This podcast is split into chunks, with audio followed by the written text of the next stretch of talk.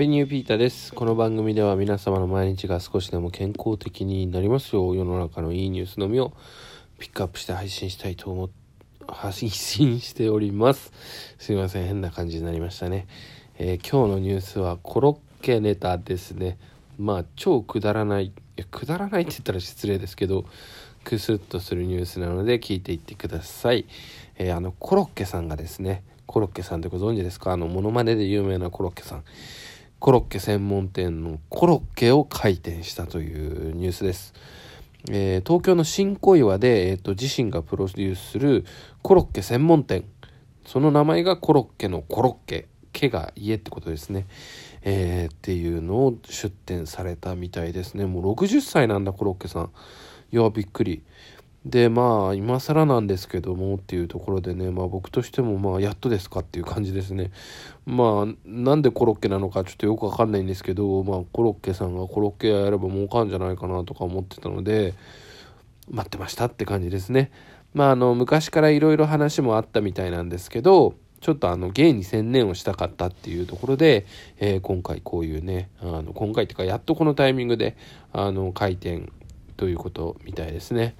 で、まあ、なんでこのタイミングかっていうと、あの、まあ、コロナということで、あの、まあ、テイクアウトとか増えたっていうところで、あの、コロッケを買って、なんか笑顔になる人が増えたらなって、まあ、いろんな理由はあると思うんですけどね、僕はいいタイミングなんじゃないかなと思います。あの、今日もあの、ちょっと彼女と鎌倉の方に行きましてね、あの、コロッケ食べたんですけど、やっぱおい美味しいですね。で、全然ね、あの、カレー食べるつもりで行ったんですけど、なんだか気づいたらコロッケ食べてましたね。だからコロッケってなんか売ってると食べたくなるんですよね。だからもうね、新小岩行ったらコロッケのコロッケ食おうよっつったらね、食べないですかね。わかんないけど、そういう意味でもね、少しでもやっぱりね、うん、コロッケさんが言うように、あの、まあ、笑顔を、なんていうのかな、引き出していくんじゃないかなと思います。まあ、美味しいしね。うん。で、まあ、今後の目的というか、まあ、今後はフランチャイズで、あのーもう冗談かわかんないけど、1000店舗を目指すみたいですね。うん。で、あと、まあ、ご当地のメニューを店舗ごとにやっていくみたいで、まあ、フランチャイズ化でですね。で、新小岩で最初にオープンということで、新小岩コロッケがおすすめですと。新小岩は小松菜が有名なんだ。いや、知らなかった。あ、そっか。小松菜ってあの、小松川？うん、あの辺の地域なんですよね。そうそうそう。うん。だから小松菜が入ったコロッケなんですかね。へえ。あ、小松菜と鶏肉と揚げが入ったおひたし風のコロッケ。へえ、おの美味しそうですね。だこういうオリジナルメニューが出てくるんでしょうかね。うん。まあ、そういう意味でフランフランチャイズっていうのはね、すごい、あのーチャンスがあるんじゃないかなと思います。まあ今後ね、あの、こういう、なんだろう、まあ、芸能人もそうですけど、インフルエンサーとかが、どんどんお店が出していくっていうのが増えていくんじゃないかなと思います。まあ、増えていくっていうか、もう出てきてますよね。あの、僕が好きなローランドさんもね、あの、タピオカのお店出したりとか、こういう、なんだろう、やっぱりコアなファンが、うん、いるというか、いやある一定のね、ファンがいれば、やっぱり遠くからでも行ったりするんですよね。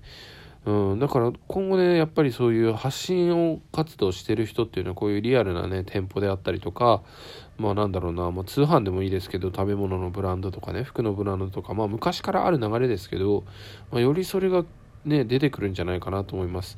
でまああのまあファストファッションまあ皆さん着ますけどそういうのなんか着る人とか減ってきたりするのかなとかもっとねそういう個人とかであのプロデュースしたブランドそれぞれがみんな好きなものを着ていく時代